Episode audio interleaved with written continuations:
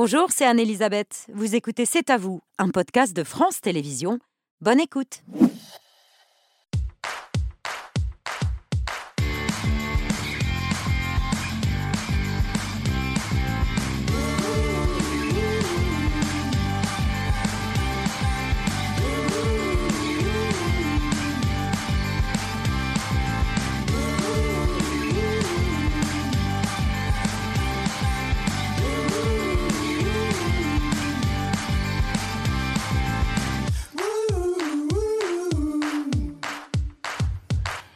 Bonsoir, bienvenue dans C'est à vous. Très heureuse de vous retrouver. On est ensemble en direct jusqu'à 21h avec toute l'équipe. Émilie, Patrick, Laurent et Mohamed. Salut à tous les quatre. Bonsoir, Elisabeth. Émilie, votre choix de l'actu ce soir Un petit calcul, si un enfant de 13 ans a en moyenne 1300 photos et vidéos en ligne, euh, alors combien de photos et vidéos de lui un enfant, l'enfant de l'influenceuse la plus suivie de France peut avoir sur Internet? Vertigineux. J'ai pas la réponse, mais le c'est vertigineux. Oui, on en parle avec Elisa Jadot, réalisatrice du documentaire Enfants sous influence, surexposé au nom du live qui sera diffusé dimanche à 20h55 sur France 5. Ce soir, la France dispute son deuxième match de Coupe du Monde de rugby contre l'Uruguay. La semaine dernière, il y avait des enfants sur la pelouse pour chanter la Marseillaise. Ce soir, au stade Pierre-Mauroy de Lille, il n'y aura pas d'enfants et je vous explique pourquoi ils sont privés de Marseillaise. Et ça les rend très, très, très, très, malheureux. Patrick, votre avis Le dernier rapport de l'OCDE sur l'éducation en France et ses surprises sur le temps scolaire consacré aux fondamentaux, sur la durée des vacances scolaires, sur le nombre de bacheliers par rapport à, aux pays développés, euh, aux pays voisins, il y a pas mal d'idées reçues qui volent en éclats. Ça qu'on n'est pas si nul que ça. On n'est pas si nul que ça, mais enfin les résultats sont pas là hein, pour les résultats scolaires. Laurent, dans le 5 sur 5. Une note du Quai d'Orsay crée la stupeur dans le monde de la culture. Les artistes du Mali, Burkina Faso, Niger ne sont plus les bienvenus chez nous. La France ne leur délivre plus de visa en réponse au coup d'État au Sahel. Nos invités, après 20h, Antoine Decaude, Sylvie Uderzo nous font revivre l'histoire d'Astérix dans un documentaire qui sera diffusé sur Canal Plus demain. Et puis Ariel Dombal incarne au cinéma dans un film qu'elle réalise une princesse libre et sulfureuse.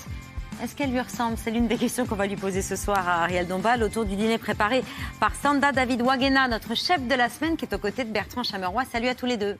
Salut Babette. Salut. Bonsoir on, entend vraiment ce qui se dit dans les coquillages. J'ai pas entendu la mer, mais j'ai entendu qu'on allait se régaler encore ce soir, chef. Effectivement. Et oui, et ce soir, vous allez vous régaler avec des coquillages, justement. C'est une soupe de coquillages mhm. avec des tagliatelles d'algues kombu, qu'on trouve aussi sur la côte française d'ailleurs. Il y aura un mélange de piment, piment fort et piment doux, et du poisson fumé, du haddock notamment. Voilà. Merci, chef. Bonne émission, Babette. Merci à tous les deux. À tout à l'heure. Tout de suite, l'édito de Patrick Cohen.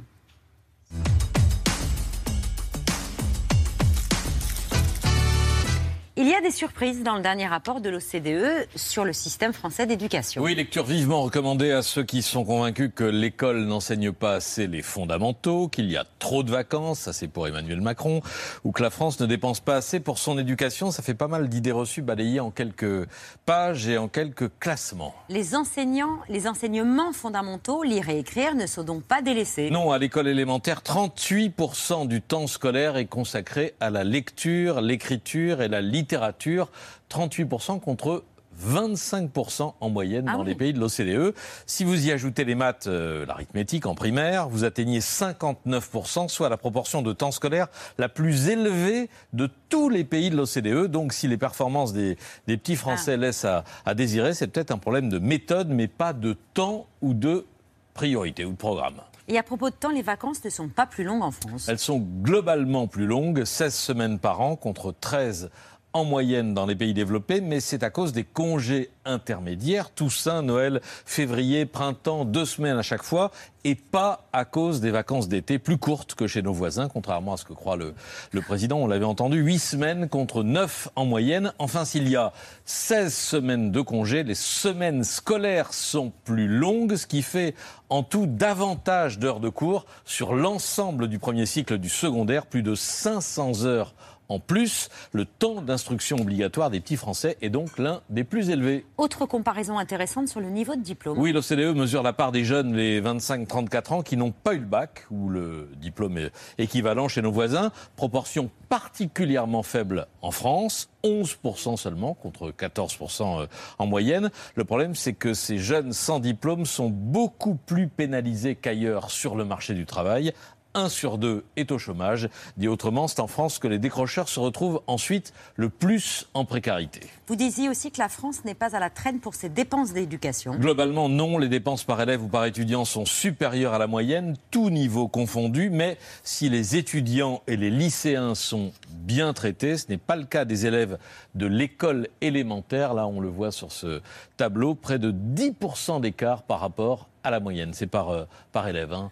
Oui, pour finir, des comparaisons sur les salaires des enseignants. Oui, là, il n'y a pas de surprise. Les profs français restent mal payés, surtout en début et en milieu de carrière. C'est même pire en milieu. Je cite le rapport. Le salaire statutaire des enseignants de l'élémentaire et du secondaire après 10 ou 15 ans d'ancienneté est au moins 15% inférieur à la moyenne des pays de l'OCDE. 15% inférieur à la moyenne. Alors c'est un constat qui ne prend pas en compte les hausses euh, intervenues euh, lors de cette rentrée. Désormais, les professeurs titulaires, pas les stagiaires, vous le savez, les titulaires touchent au moins 2000 euros net, mais le rattrapage est loin d'être achevé. Voilà pour le conseil de lecture du jour, le rapport de l'OCDE sur le système français d'éducation. Merci Patrick.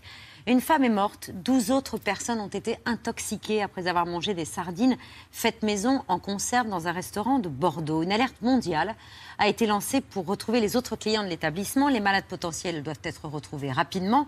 Hier soir, le principal journal télévisé irlandais avertissait tous ceux qui revenaient de France et qui avaient visité Bordeaux. Good evening and welcome to Wednesday's 6 1. The headlines this evening. Botulism outbreak in Bordeaux. One woman has died and 12 people, including an Irish citizen, require emergency hospital care. A wine bar in the city is at the centre of the investigation. French authorities have urged anybody who may have been in the city and may have eaten in this restaurant, if they're feeling unwell, to contact a doctor urgently.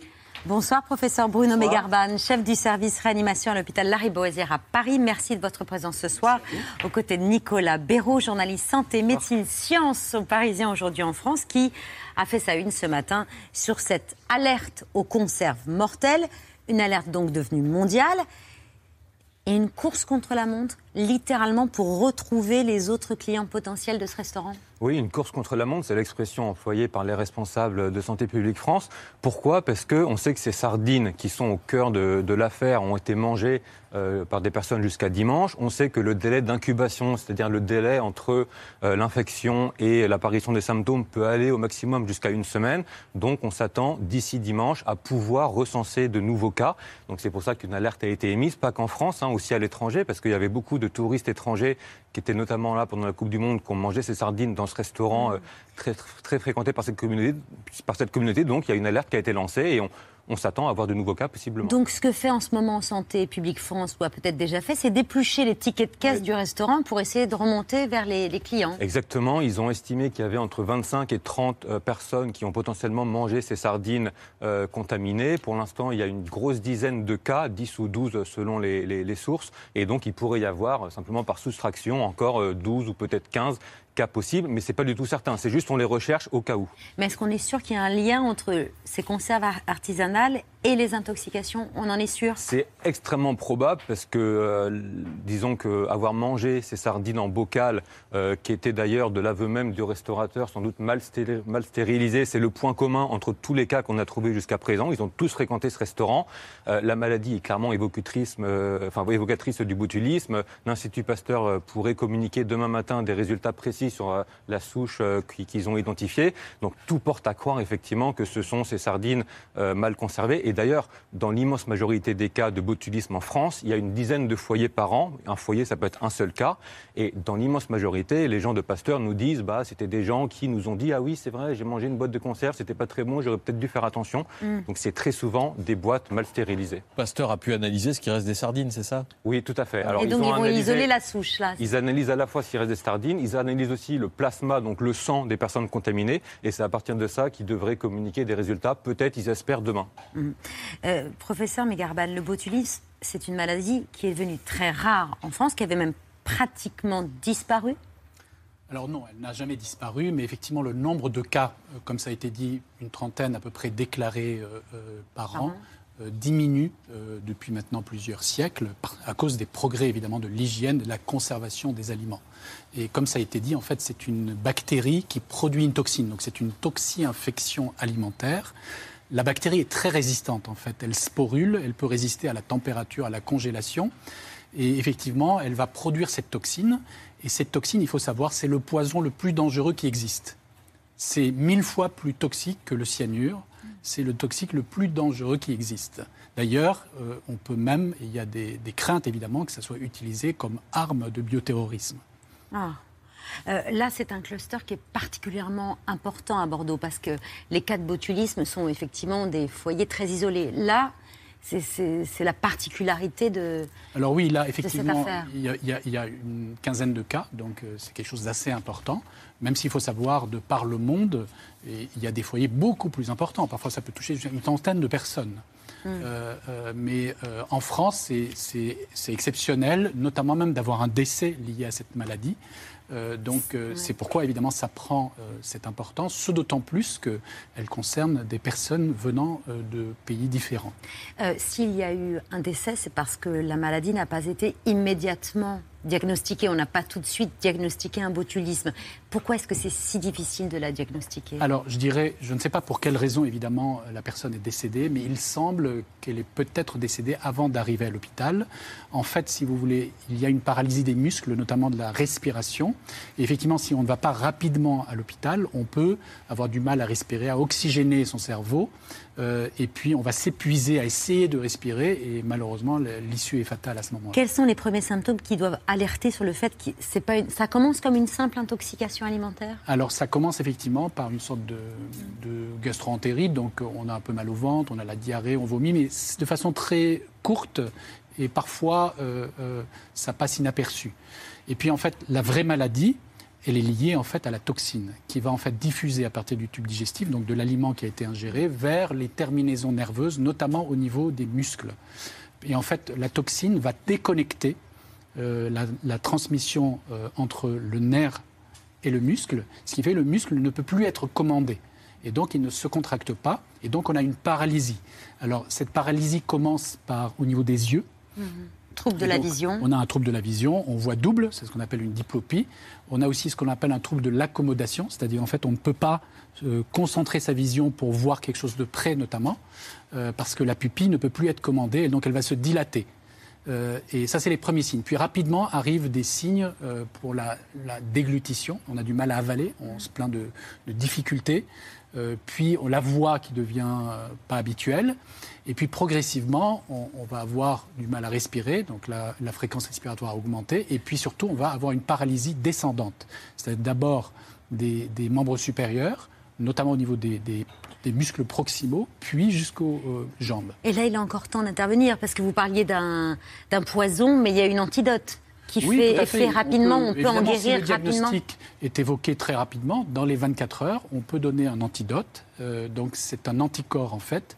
Euh, alors plus exactement, c'est sept anticorps différents parce qu'il y a sept toxines différentes qui va neutraliser la toxine et éviter qu'elle aille dans le nerf. Et donc à ce moment-là, on va permettre soit de protéger la, transmission euh, neuromusculaire, et donc la personne ne va pas développer mm. les paralysies, soit s'il a déjà des paralysies, ça peut les réduire. Le problème, c'est cette toxine, si elle a déjà diffusé, déjà bloqué la transmission neurologique, là, ça peut durer assez longtemps. C'est pourquoi ce sont des patients qui risquent de se retrouver en réanimation, euh, notamment lorsque les muscles respiratoires sont atteints, qui risquent de devoir être euh, intubés, ventilés, et malheureusement de façon parfois prolongée, notamment si l'antidote n'a pas été donné dans les temps. Et on peut rester plusieurs semaines à l'hôpital. Et donc généralement, on va faire ce qu'on appelle une trachéotomie, c'est-à-dire en fait, on va transférer l'intubation vers euh, le cou, euh, vers la trachée directement pour pouvoir euh, respirer on comprend l'importance de cette course contre la montre dont on parlait avec vous, Nicolas Barrault. Oui, justement, avant d'en venir là, pour éviter les risques euh, de développer cette toxine dans l'alimentation, il faut stériliser euh, les aliments. Et c'est ce que fait une conserverie des Hauts-de-Seine où Audrey Payas et Salomé Delattre se sont rendus cet après-midi et nous ont montré tout le processus à suivre. La première chose, c'est de travailler proprement. Le botulisme, ça vient de la terre. Donc bien laver ses légumes, tremper dans le vinaigre pour laisser euh, toutes les bactéries sortir et avoir une table de travail qui est propre. Puis travailler rapidement aussi, pas laisser les produits trop longtemps à l'extérieur parce que c'est là que les bactéries vont proliférer. Pour faire de la stérilisation, il faut avoir un autoclave. Donc là, vous avez un modèle qui fait à peu près 190 euh, litres. C'est une cuve géante qu'on va venir remplir d'eau. On met tous nos bocaux par étage et puis on lance le cycle. Euh, la particularité de l'autoclave, c'est que ça va permettre de monter au-delà de 100 degrés. Et c'est au-delà de 100 degrés qu'on peut tuer le botule. Plus on travaille proprement, euh, plus on, a, on écarte les chances de botulisme et d'autres bactéries aussi qui peuvent se développer plus tard. Nicolas Béraud, euh, le vinaigre, euh, les mains, le plan de travail propre, ça, ok, on peut tous faire. Mais si on veut faire les conserves à la maison, euh, on n'a pas tous un autoclave. Comment est-ce qu'on fait pour. Il faut stériliser euh Alors, ça peut être fait dans d'autres types de grands récipients, même dans une casserole avec de l'eau bouillante, etc. Ce qui est extrêmement important pour bien stériliser, c'est que ce soit très chaud pendant suffisamment longtemps. En général, c'est au moins 100 degrés pendant. Alors, la durée varie selon le contenu, donc il faut bien se renseigner, mais c'est pendant au moins 20-30 minutes, voire plus. Mm. Parce qu'en plus, la bactérie dont on parle, qui va synthétiser la toxine qui après peut donner le botulisme, c'est une bactérie qui résiste beaucoup mieux à la chaleur que d'autres euh, pathogènes. Donc il faut vraiment que euh, ce soit suffisamment, que ce soit chauffé à un niveau suffisamment élevé et pendant suffisamment longtemps. Et très souvent, euh, on se rend compte que euh, une mauvaise stérilisation, c'est au niveau justement de ce mauvais couplage de température-durée qui est fait, parce qu'après les gens effectivement, on se lave les mains, on fait attention. Et puis c'est une bactérie qui est aussi particulière parce qu'elle se développe sans oxygène. Donc après, une fois que la boîte est fermée, stérilisée, on pense que tout va bien, mais en fait on le voit pas et du coup la bactérie se développe, elle produit la toxine qui après, si on l'avale, peut donner le botulisme. Donc il y a quelques signes qui peuvent alerter. Même quand on a stérilisé, c'est pas un processus infaillible. Quoi. Il y a encore si c'est bien fait, ça l'est. En industriel, par exemple, c'est extrêmement rare qu'il y ait des soucis. L'immense majorité des intoxications alimentaires qui ont donné du botulisme, ce, sont, des, conserves, artisanales. Maison. Mais là, le restaurateur expliquait qu'il avait ressenti, il avait senti des fortes odeurs euh, en ouvrant certaines boîtes de conserve. Il les avait jetées. Euh, ça paraît assez évident de faire ça. Mais même lorsqu'une boîte de conserve est bombée, oui. Ça, c'est un signe aussi de. C'est un signe parce qu'en fait, la toxine, la toxine, génère du gaz. Du gaz, pardon. Donc, si jamais la boîte de conserve ou le bocal est bombé, ou si jamais quand on l'ouvre, ça sent mauvais, euh, tous les experts disent qu'il faut prendre aucun risque, il faut jeter la boîte. à ce stade, aucune plainte n'a été déposée, aucune enquête judiciaire n'est lancée. Euh, est-ce qu'il risque des poursuites, ce restaurateur bordelais? Oui, alors vous l'avez dit, c'est sous condition qu'une enquête euh, soit ouverte par le parquet ou qu'une plainte soit déposée par une victime ou par des proches de victimes. En théorie, oui, il risque notamment pour homicide involontaire ou blessure involontaire, ça peut monter jusqu'à 45 000 euros d'amende et 3 ans de prison. Il y a eu des cas par le passé de, condamnation. voilà, après, bon, c'est je ne dirais pas que j'ai pas envie de tirer sur une ambulance, mais je pense que ce restaurateur doit être assez euh, désespéré. désespéré. Peut-être qu'il se dit qu'il a un mort sur la conscience, donc on verra. En tout cas, on verra si une procédure judiciaire est ouverte. Patrick. Nicolas Béraud, dites-nous quelques mots du Covid, épidémie qu'on avait perdu de vue pas vous. Vous êtes resté toujours euh, en première ligne, vigilant, publiant régulièrement des chiffres, des tableaux, des statistiques, notamment sur euh, les réseaux sociaux, sur Twitter. Hier soir, euh, dernier chiffre, plus 55% d'incidence des cas de Covid présentant des signes respiratoires, plus 30% de passages aux urgences pour suspicion de Covid, plus 17% d'actes chez SOS Médecins.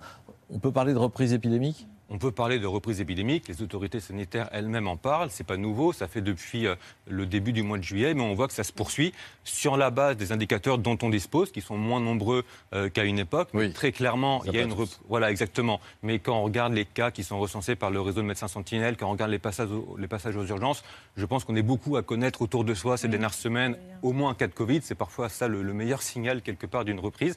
Donc il y a une reprise de, de l'épidémie, puis il y aura une nouvelle campagne de vaccination qui va débuter dans les semaines qui viennent, avec toujours les mêmes catégories cibles, les personnes âgées, les personnes fragiles, pour euh, rebooster leur protection.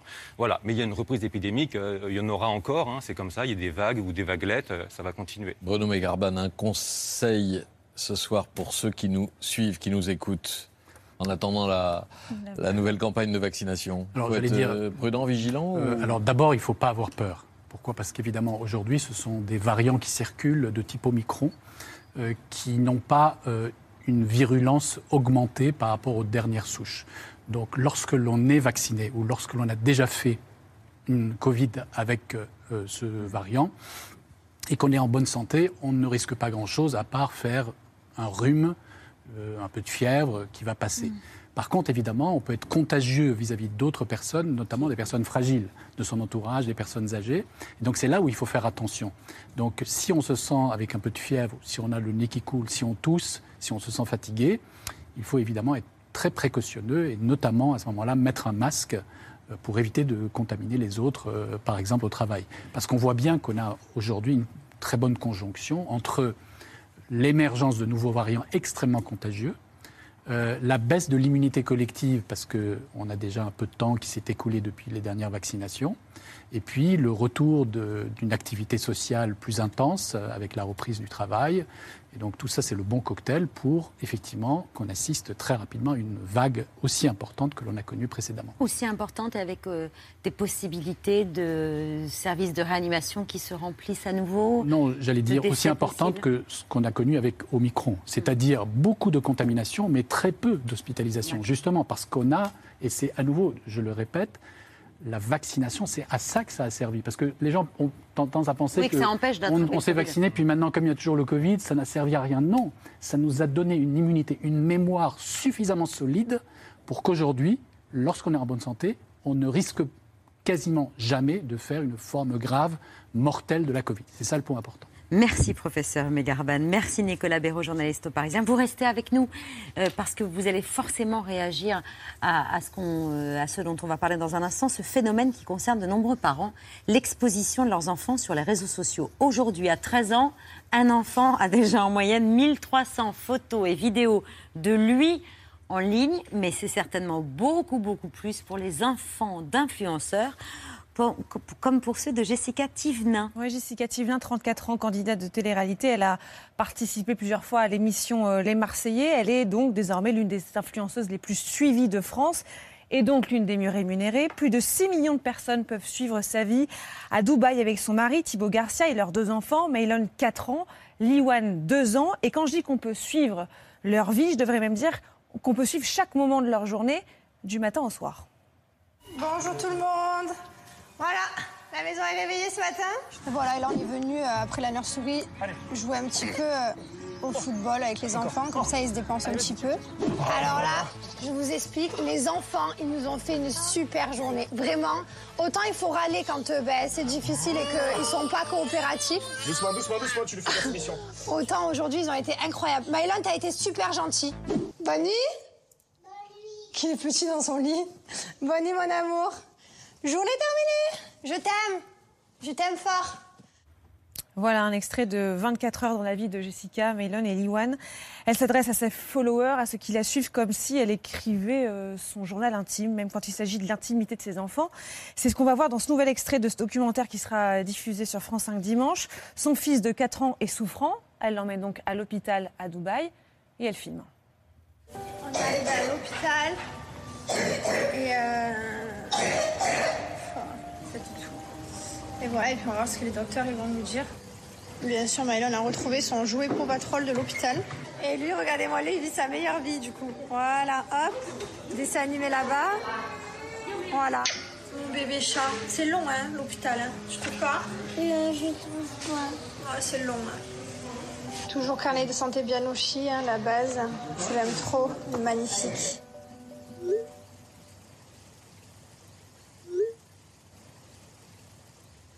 Voilà, la couverture peluche du carnet de santé était en fait un placement de produit. La toute son fils et son séjour à l'hôpital était donc une opportunité à, saisir et cela a fonctionné en effet puisque des internautes ont pu, euh, pu l'acheter. À la question avez-vous déjà pensé à ce que pourront en penser vos enfants euh, plus tard? Voici ce qu'elle répond.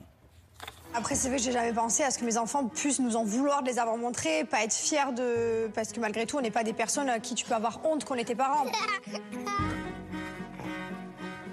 parce que ben, on a quand même fait les choses correctement. On est des personnes simples, des personnes, voilà, je pense pas qu'ils puissent avoir honte de nous. Après, on ne sait pas honte de quoi est fait demain. Puis en vrai de vrai, si vraiment leur vie euh, c'est une horreur et tout, ben ils pourront changer de nom. Hein, tant pis, je leur en voudrais pas. Si moi mon passé les dérange, ben ça me dérangerait pas qu'ils changent de prénom. C'est pas grave.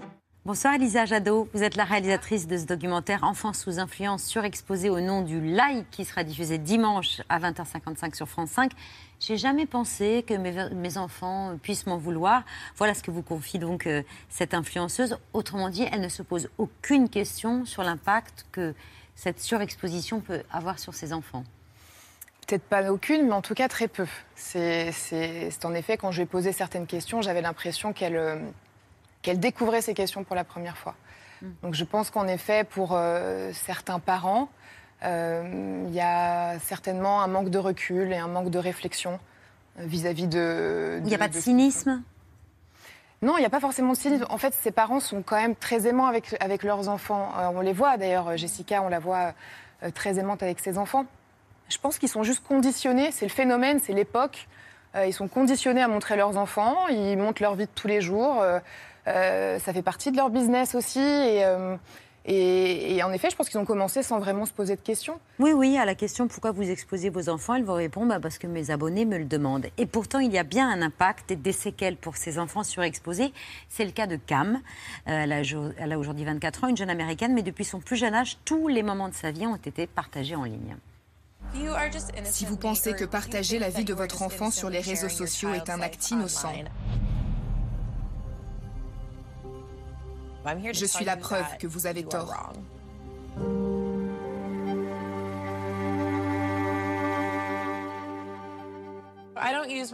Je n'utilise jamais mon vrai nom sur les réseaux sociaux. J'ai trop peur qu'un jour quelqu'un fasse une recherche sur Internet, mon futur employeur par exemple, et qu'il tombe sur tout ce que ma mère a publié de moi. Avoir été exposée sur les réseaux a eu de lourdes conséquences sur ma santé mentale. Je suis devenue très anxieuse et paranoïaque, surtout quand il y a du monde. J'ai toujours l'impression que des gens me suivent. Si elle a l'impression que des gens la suivent en permanence, c'est parce que ça lui est arrivé dans la vraie vie. C'est qu'on l'a suivie jusqu'à son domicile. Euh, elle est interpellée dans la rue parce que sa mère, par exemple, euh, avait fait part du fait qu'elle avait ses règles. Elle avait 9 ans.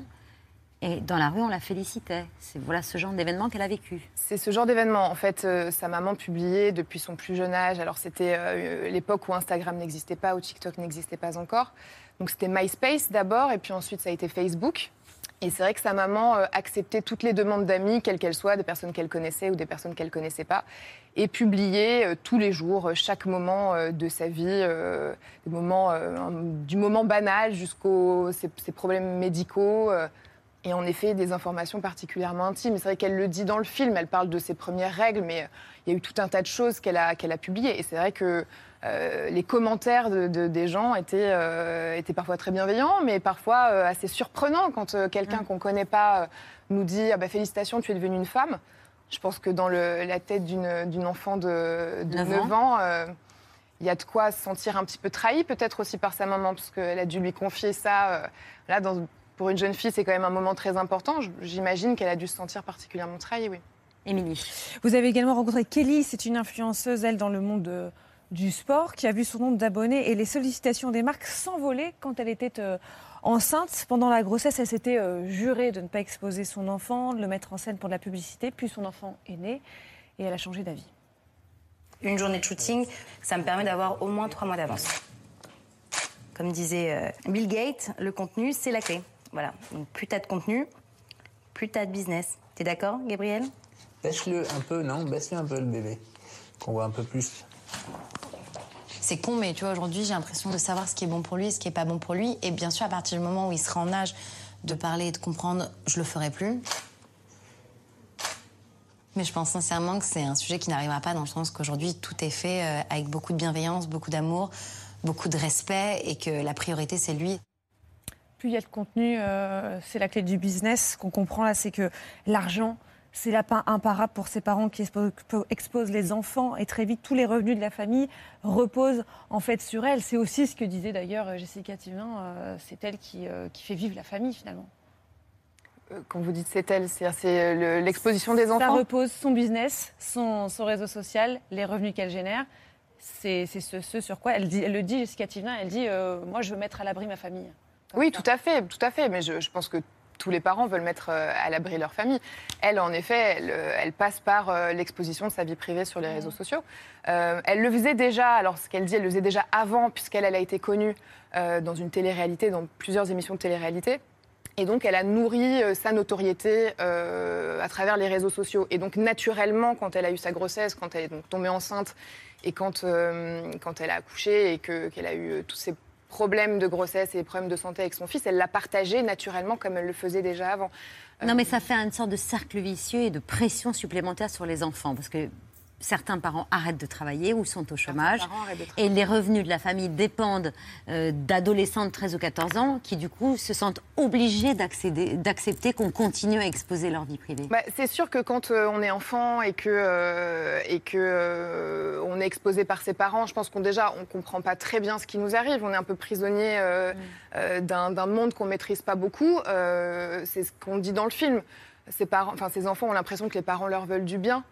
Ils prennent pas non plus très bien la mesure de ce qui est en train de se passer, mais quand ils commencent peut-être à se rendre compte des choses, euh, euh, c'est difficile de dire non à ses parents. Et en effet, c'est difficile de dire non quand, euh, bah, quand c'est eux qui ramènent en tout cas une partie des revenus et de dire bah non, on arrête tout, les parents se retrouvent peut-être au chômage. voilà, c'est compliqué. Ouais. A des parents qui sont parfois prêts à se moquer de leurs enfants, à les piéger, à les humilier, à leur crier dessus pour euh, attirer des abonnés sur leur compte. Ça s'appelle le Kid Shaming. Et il y a carrément une chaîne YouTube aux États-Unis qui s'en est fait une spécialité.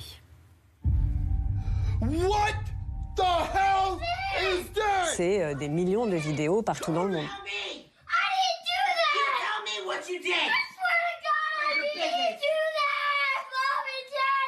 Oh my god! Oh my god! Daddy O5, c'est une chaîne familiale américaine qui avait pour habitude euh, plus ou moins de terroriser ses filles, en tout cas de leur faire des canulars de plus en plus euh, hallucinants et maltraitants.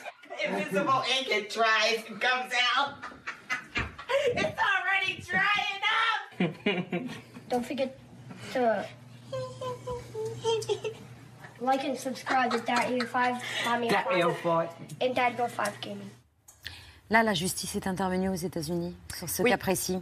Mais ça a duré très longtemps avant que la justice intervienne. D'ailleurs, ils ne sont pas intervenus, euh, c'est pas de leur euh, propre euh, fait. En fait, c'est que pendant des années, donc il y a eu des centaines de vidéos comme celle-ci. alors là, c'est un tout petit extrait, mais, mais elle dure très longtemps, ces vidéos.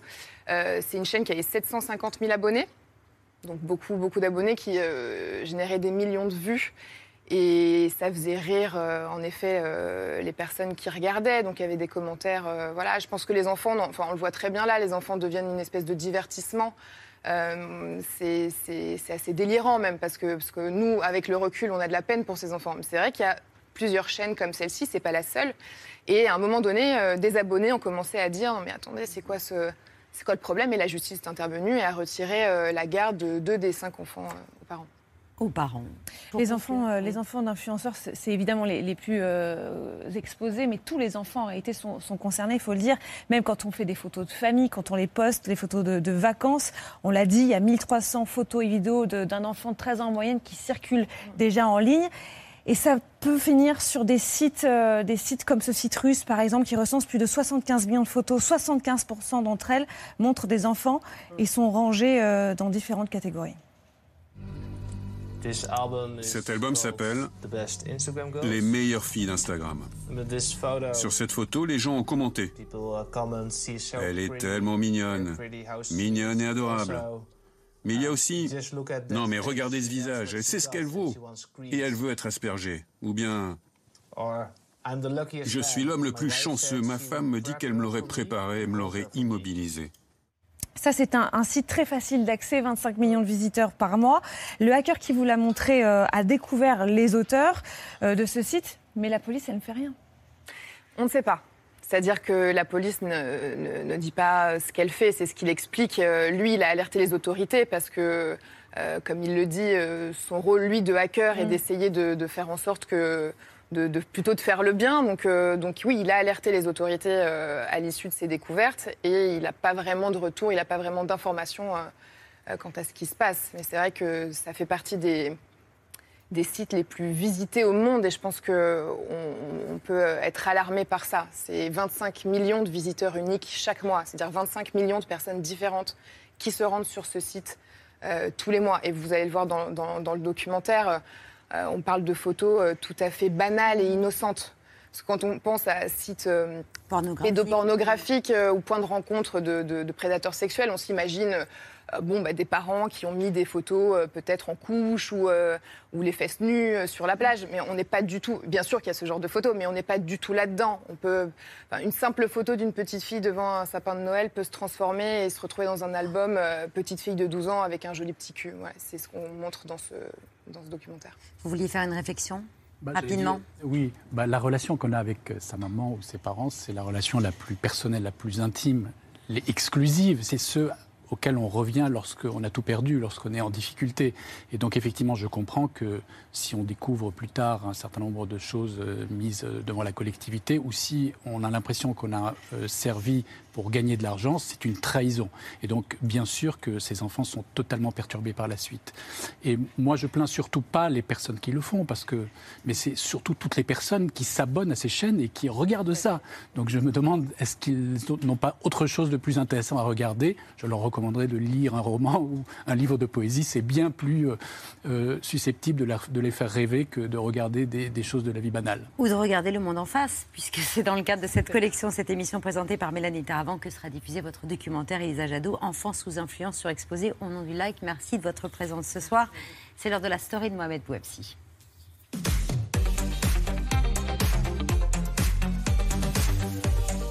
Mohamed, la polémique autour des hymnes de la Coupe du Monde de rugby. Oui, depuis le début de la compétition, les hymnes euh, chantés par les chorales d'enfants ont été euh, critiqués, jugés inaudibles sur les réseaux sociaux. La légende du rugby irlandais, Brian O'Driscoll, a carrément parlé euh, d'hymnes massacrés. En France, l'ancienne star du stade français, Vincent Moscato, a lui aussi poussé son coup de gueule.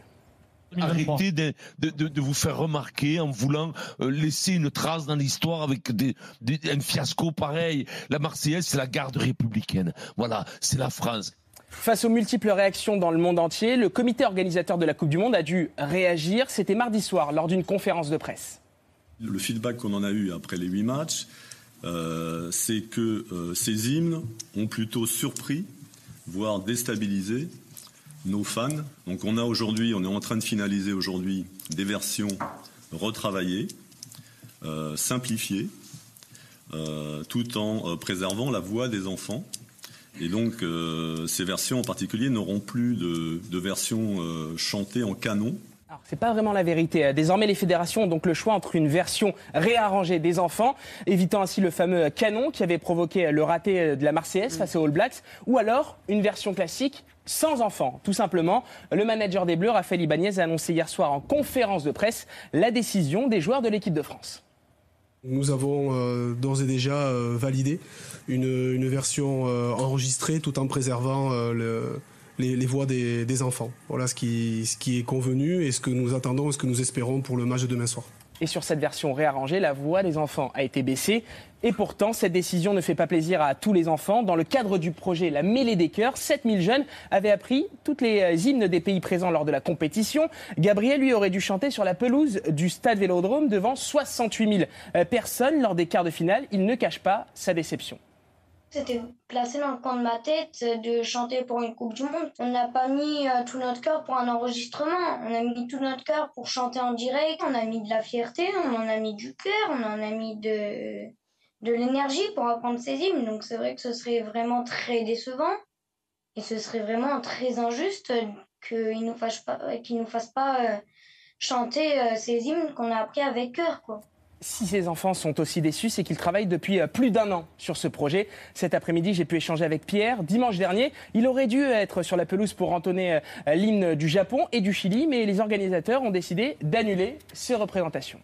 Je devais chanter pour euh, le match Fidji-Portugal et Chili-Japon mais on a pu assister à qu'un seul des deux matchs et on n'a pas euh, chanté ben, sur la pelouse comme c'était prévu. J'en ai appris quatre au total l'hymne du Chili, l'hymne du Portugal, l'hymne des îles Fidji et l'hymne du Japon. Il y a tout ce qu'on a appris euh, ben, qui, qui part en fumée. Summum de l'élégance, Pierre aurait dû avec ses copains assister à Fidji-Portugal le 8 octobre, mais les familles ont déjà été informées que les invitations étaient annulées. Pour les familles aussi, c'est une grande déception. Il y a une grosse déception quand ils ont su qu'ils n'allaient pas pouvoir chanter sur la pelouse, parce qu'en en fait, c'était leur motivation pendant, euh, pendant un an, quoi, une année scolaire. Hein. C'était vraiment le chanter à côté des joueurs. Donc c'était vraiment une occasion de côtoyer, d'être sur la pelouse, d'être vu par des, par des millions de personnes et euh, c'était vraiment participer à la fête. Là, ils ont pu être seulement spectateurs de la fête. C'est du gâchis, de la tristesse. Il y a des enfants qui ont beaucoup de mal à s'en remettre. hein. Il y a un enfant, euh, dimanche, il n'a pas parlé pendant tout. sa mère nous l'a dit, il n'a pas parlé de toute la journée. Il y a des enfants qui ont, dont les parents, ils ont, dû, euh, ils ont, essayé de protéger leurs enfants de, toute cette histoire-là. Babette, vu que Pierre n'a pas pu entonner le Kimi Gayo, l'hymne japonais, dimanche dernier au Stadium de Toulouse, je lui ai proposé euh, de le faire devant nos millions de téléspectateurs ce soir sur C'est à vous.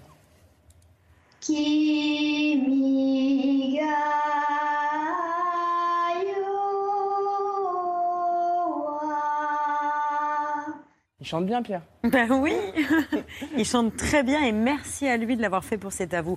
L'autre polémique du début de cette Coupe du Monde, c'est la cérémonie d'ouverture qui a été jugée rance par certains médias. Ouais, et l'acteur Jean Dujardin a réagi sur Instagram en déclarant Je tombe à la renverse. Je n'aurais jamais pensé que ma participation à la cérémonie d'ouverture déclencherait un tel déferlement de commentaires politiques et médiatiques. Le second degré que j'ai toujours aimé manier n'a pas été compris et je le regrette, poursuit Jean Dujardin, avant de conclure en visant ceux qui ont qualifié cette cérémonie de réactionnaire.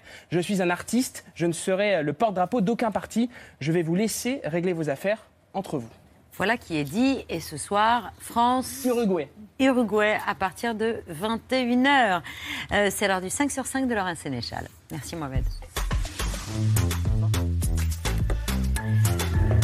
Laurent, sidération dans le monde de la culture après la diffusion d'une note du Quai d'Orsay. Une note envoyée notamment à la DRAC, les affaires culturelles d'Occitanie, et qui a fait l'effet d'une bombe chez les artistes dans toute la France. Il y est demandé, je cite, de suspendre toutes les coopérations avec le Mali, le Burkina Faso et le Niger. Aucune invitation de tout ressortissant de ces pays ne doit être lancée. L'apport des artistes maliens, pour ne citer deux, euh, que hein, à la France, ce sont Amadou et Mariam, Fatoumata Diawara, même Ayana Kamura qui revendique euh, d'être franco-malienne.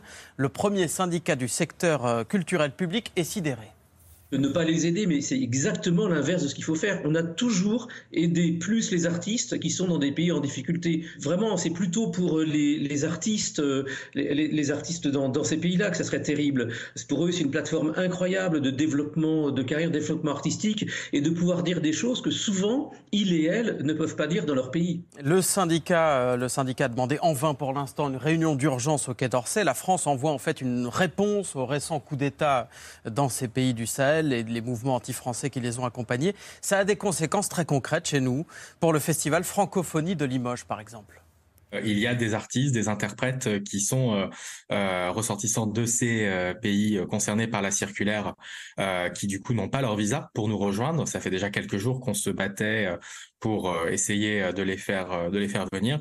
Et là, bien évidemment, c'est plus que compromis. C'est la sidération de savoir euh, effectivement euh, comment on va, on peut continuer à, travailler ensemble et construire ce que l'on met en place justement pour euh, de la de la coopération Vous voyez, donc il y a déjà des conséquences concrètes. Le ministère de la Culture que nous avons contacté précise aucun artiste n'a été déprogrammé à ce stade, mais confirme dans le même temps que la France a bien suspendu le mois dernier la délivrance de visas depuis euh, ces trois pays officiellement pour des raisons de sécurité. La Libye compte ses morts. La ville de Derna, au nord-est du pays, a été totalement dévastée par l'effondrement de deux barrages dans le sillage de la tempête Daniel. Les eaux ont emporté des quartiers entiers. Le bilan humain dramatique se précise chaque jour un peu plus, au moins 4000 morts et des milliers de disparus. Il devrait envoyer des bulldozers. La compagnie d'électricité doit aussi intervenir. Ça fait cinq jours qu'on n'a pas de courant. Pareil pour le réseau d'eau potable. Dieu sait maintenant que tout est dévasté ici. On est obligé d'enterrer les corps dans des fosses communes parce que les cimetières sont pleins. Est-ce qu'il faut encore implorer les pays étrangers, les Européens, s'il vous plaît, venez et aidez-nous Les survivants manquent de tout, même de quoi enterrer leurs morts donc, et il leur faut de l'eau, de la nourriture, des médicaments, des abris d'urgence. L'aide internationale s'organise, l'Égypte voisine par exemple, mais aussi les États-Unis, l'Union européenne et la France envoient des équipes de secours et, et de l'aide. L'intérêt de ce genre d'appareil, c'est de se poser au plus près du besoin, puisque euh, un avion de ce type est capable de se poser sur euh, des pistes sommaires, euh, ou en tout cas légèrement endommagées. C'est du matériel essentiellement de la sécurité civile pour venir en aide à des populations. Et donc, je pense que les besoins sont immenses et il est normal que les pays marquent leur solidarité. Des besoins immenses et un accès aux zones sinistrées qui est rendu compliqué par l'effondrement des routes. Vous voyez avant-après, euh, les ponts ont aussi été euh, emportés, des lignes électriques, téléphoniques coupées parce que donc deux barrages ont cédé euh, dimanche. Ils n'étaient plus entretenus depuis le déclenchement de la guerre civile il y a une quinzaine d'années maintenant, ce qui fait dire à l'ONU que tous ces morts auraient pu être évités. Et puis la tempête Daniel qui a déclenché la catastrophe a en plus été dopée par les effets du changement climatique au point de devenir ce qu'on appelle un Medicane. C'est la contraction des mots Méditerranée et Hurricane pour ouragan. À partir du moment où on a de l'air très chaud et donc remontant d'Afrique, ça peut être le cas sur quasiment tout le bassin méditerranéen, plus des eaux très chaudes, et on voit depuis quelques années la Méditerranée est de plus en plus chaude en cours d'été, de là un phénomène dépressionnaire qui malheureusement va pouvoir affecter des régions beaucoup plus grandes. Et qui a donc provoqué la pire catastrophe naturelle dans la zone depuis 1963, ça fait donc 60 ans. Scène surréaliste au Parlement mexicain. Une petite ambiance X-Files, effectivement, pour les députés du Mexique. Quand un pseudo-journaliste euh, présente très sérieusement, regardez, des corps d'extraterrestres, prétendus en tout cas aux élus de la République mexicaine. Vamos a descubrir en este momento esos cuerpos que de acuerdo a los científicos que van a declararlo aquí, son seres no humanos que no son parte de nuestra evolución. De acuerdo a la Universidad Nacional Autónoma de México, quien realizó los análisis de carbono 14, estos seres tienen alrededor de mil años de antigüedad. Cet homme, il a été invité par un député de la majorité. Vous avez bien entendu, il a parlé d'êtres non humains qui ne font pas partie de notre évolution terrestre. Et au sein de l'hémicycle mexicain, eh bien, les avis sont partagés. Importante es que todas las voces se han escuchado. Interesante es que es una persona que ha sostenido pues esta narrativa a lo largo de su vida, que se ha dedicado a presentar pruebas. Y robusta, a mí me parece un franco cotorreo el que se venga a hacer esos espectáculos a la Cámara de Diputados, donde las discusiones tendrían que estar basadas en la ciencia y la seriedad. Alors, ce sont bien des momies, elles ont bien mille ans, ça c'est vrai, mais il y a probablement d'autres explications. Ce serait plutôt des assemblages de différents restes humains momifiés, peut-être une composition sacrée réalisée à l'époque par euh, le peuple qui vivait là, au Pérou en l'occurrence. Surtout le pseudo-journaliste qui fait les révélations euh, devant le Parlement mexicain, il a une réputation sulfureuse. Ce qui est effarant avec euh, cette, affaire, c'est que on a le Congrès mexicain qui euh, décide d'accepter encore une, présentation par euh, quelqu'un qui est absolument pas reconnu par la communauté euh, scientifique. Et on retrouve d'ailleurs ce même personnage hein, dans un documentaire sur le site qui s'appelle Gaia.com et qui est un site spécialisé dans l'ésotérisme et le paranormal, dans lequel il présente déjà hein, ces deux supposées momies aliens dans un documentaire, franchement, qui n'a absolument rien de scientifique. La vérité, la vérité est donc sans doute ailleurs, et c'est peut-être pour éviter ce genre de scène que la NASA, l'agence spatiale américaine, a dévoilé tout à l'heure les résultats d'une vaste étude promise il y a un an. We stand to learn something new and interesting, whatever the ultimate explanation is of those phenomena. NASA also has a long-standing public trust. This is essential to communicate those findings about phenomena to the public La NASA aujourd'hui a donné les résultats de cette étude annoncée en juin. Elle ne tranche pas, ne dit pas si oui ou non les extraterrestres sont parmi nous.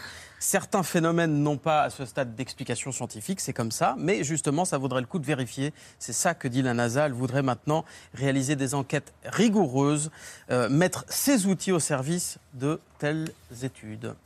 En France, deux sœurs condamnées pour des injections sauvages de Botox. 4 ans de prison, dont un enferme avec maintien en détention pour l'aîné, 2 ans de prison avec sursis pour sa cadette. Les deux sœurs étaient jugées hier à Valenciennes dans le Nord pour avoir injecté illégalement du Botox et de l'acide hyaluronique. Elles ont fait des dizaines de victimes. Ce jeune homme, par exemple, Benoît, s'est retrouvé défiguré.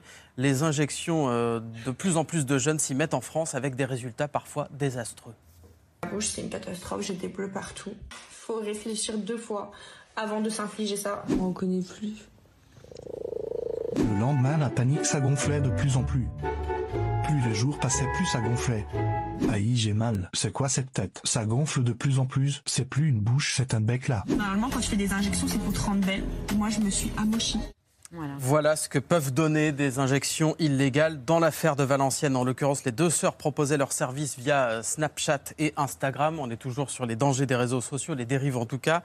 Elles faisaient payer leur session 2 à 400 euros et les enquêteurs ont retrouvé chez elles une centaine de seringues, des produits périmés, avec un taux de bactéries jusqu'à 50 fois supérieur au seuil maximum autorisé. De toute façon, les injections en France euh, ne peuvent pas être réalisé par d'autres euh, personnes que, euh, que les médecins. Professeur Megarban, vous. Oui, je vous, confirme. et, pas, des médecins, des médecins spécialistes de médecine esthétique ou de chirurgie esthétique.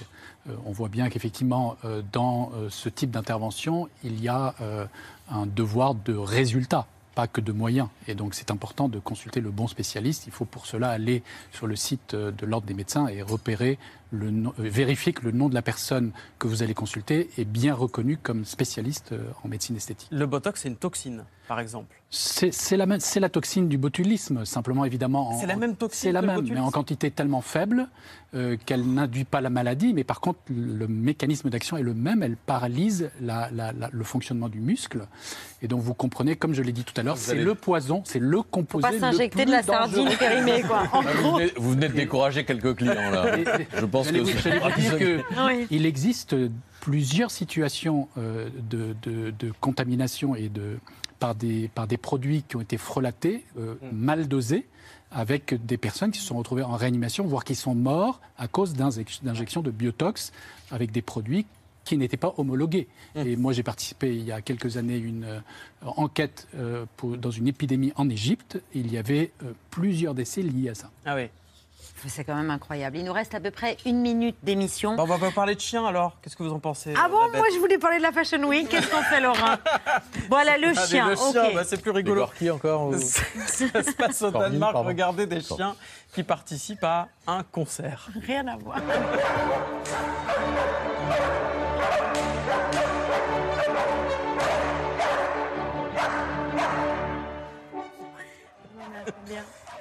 Ah oui. Ah ben non, euh, Alors, sont des chiens qui jouent de leur instrument vocal, en l'occurrence les aboiements. C'est censé être mélodieux. Ça raconte une histoire, en fait, hein, une histoire de chasse. Il y a des coups de feu et donc les chiens réagissent. Et ils sont intégrés à l'opéra. Oui, c'est des instruments. Ils sont capables de chanter des hymnes pour des... les ouvertures de lettres. ah, merci. C'est vrai qu'ils peuvent chanter les hymnes. C'est la bonne idée du jour. Merci, cher Patrick. Merci, Lisa Jadot. Euh, dimanche, 20h55 sur France votre documentaire sur les enfants sous influence surexposés. Merci beaucoup, professeur Megarban. Merci, Nicolas Béraud. On lit évidemment Le Parisien tous les jours. Dans un instant, nos invités du dîner, un chorégraphe superstar qui va vous faire danser tout le week-end. C'est un marathon de danse. Antoine Decaune, Sylvie Uderzo qui nous parle d'Astérix, puis Ariel Dombal dans la peau d'une princesse sulfureuse. Les rats d'auteur, le vu, les actualités de Bertrand. Voilà pour le programme. On vous attend, on est en direct jusqu'à 21h. A tout de suite. Merci d'avoir écouté ce podcast de France Télévisions. Pour ne rien rater de C'est à vous en audio, vous pouvez vous abonner à tous nos podcasts sur votre plateforme d'écoute favorite dans la rubrique C'est à vous et en vidéo, le replay bien sûr, c'est sur France.tv. À très vite.